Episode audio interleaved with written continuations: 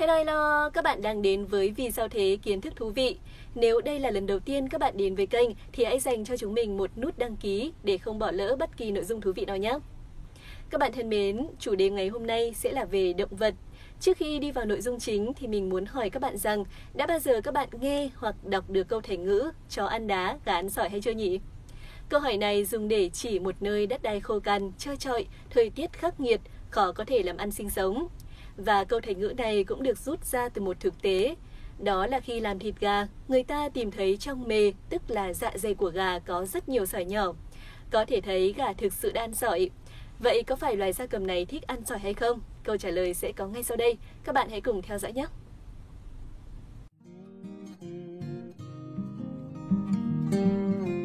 Quý vị và các bạn thân mến, con người chúng ta và những loài động vật khác như là trâu, chó, bò, mèo đều dùng răng để nhai, nghiền thức ăn trước khi chúng được đưa xuống dạ dày để tiêu hóa.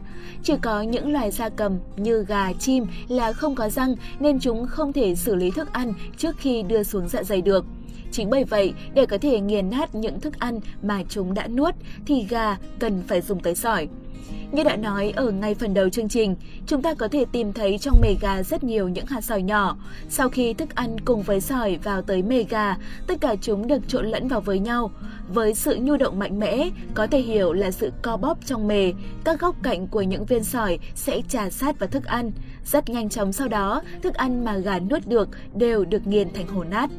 Công đoạn này trở nên dễ dàng như vậy cũng một phần là bởi thức ăn trước khi vào mề gà đã nằm một lúc ở trong diều, chỗ phình to của thực quản và tuyến vị, tức là một phần dạ dày ở phía trước của mề gà. Tại đây, do chịu tác động của nhiều loại dịch tiêu hóa, thức ăn đã được xử lý sơ bộ nên tương đối mềm. Quý vị và các bạn thân mến, như vậy có thể thấy rằng thực ra không phải gà thích ăn sỏi, cũng không phải gà có một cái dạ dày kỳ lạ để có thể tiêu hóa được cát sỏi, chẳng qua là chúng muốn lợi dụng sỏi để giúp tiêu hóa thức ăn nên chúng mới nuốt mà thôi. Tác dụng của sỏi là thấy rõ rồi, vậy chúng có tác hại gì? Nếu như gà cứ mãi nuốt sỏi như vậy thì có khi nào chúng sẽ bị tổn thương dạ dày hay không? Và câu trả lời là không các bạn nhé. Bởi mề gà thực sự rất dẻo dai, đặc biệt là nếp gấp màu vàng ở vách trong của mề. Và sau khi phát huy hết những tác dụng nghiền nát thức ăn trong mề thì những hạt sỏi sẽ được đào thải ra theo phân.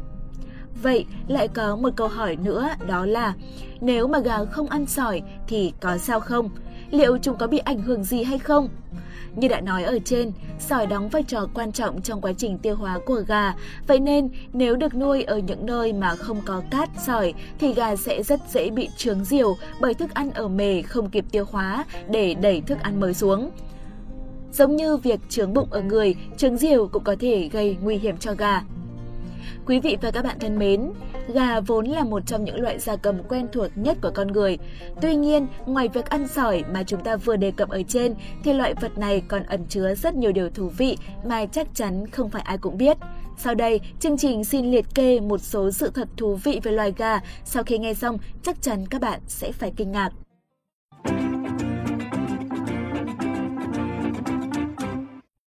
Thứ nhất là gà có thị lực tốt hơn con người.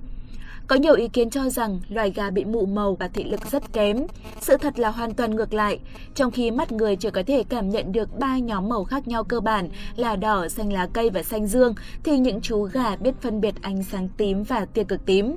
Điều này có nghĩa là gà trống có thể nhìn thấy mặt trời mọc trước con người khoảng 1 giờ đồng hồ và chúng sẽ cất tiếng gáy để báo hiệu cho con người biết rằng trời đã bắt đầu sáng. Điều thú vị thứ hai, gà mẹ dạy gà con từ khi còn nhỏ.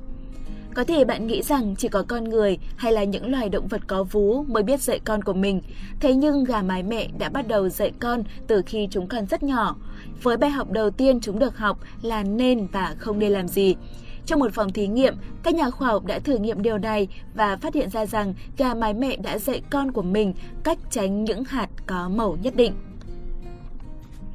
Điều thú vị thứ ba là gà mái nói chuyện với gà con trước khi chúng nở. Bạn có biết rằng gà mái còn biết nói chuyện bằng tiếng kêu cục cục với gà con trong khi chúng vẫn còn trong trứng hay không?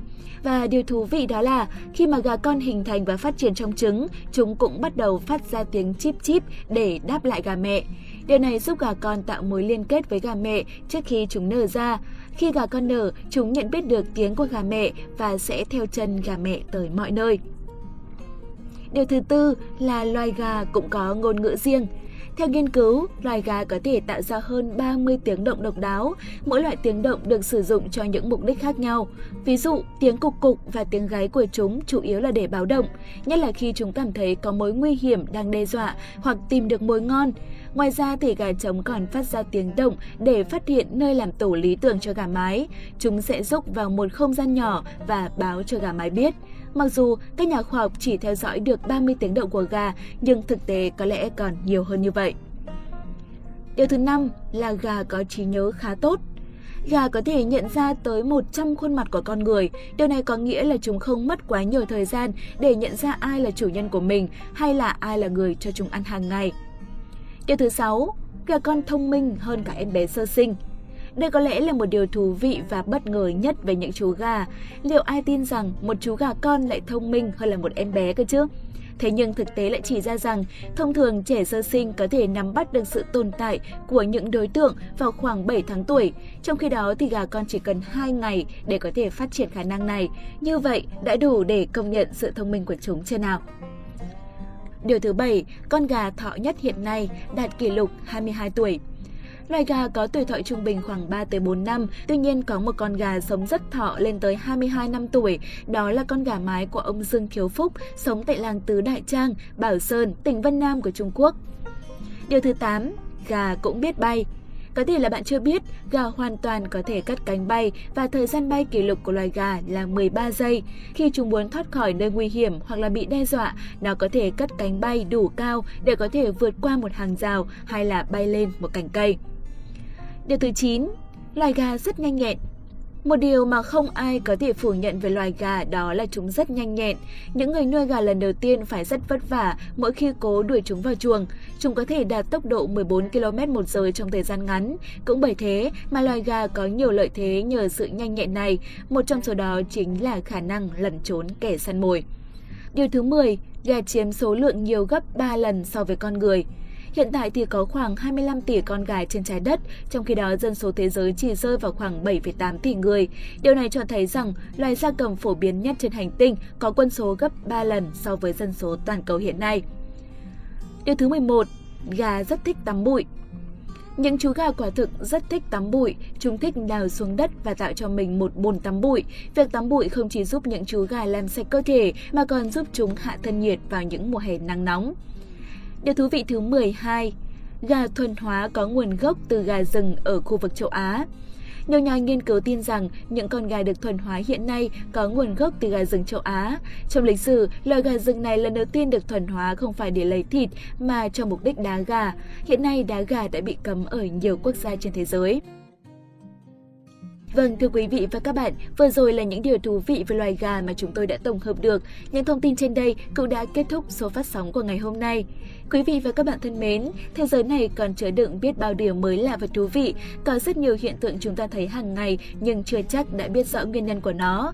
Ví dụ như việc vì sao gà lại ăn sỏi, được không nào? Vậy nên hãy để chúng mình giúp các bạn tìm hiểu, khám phá câu trả lời cho những câu hỏi vì sao tưởng như đơn giản nhưng lại rất hóc búa này. Còn bây giờ, xin chào và hẹn gặp lại quý vị và các bạn trong số phát sóng lần sau.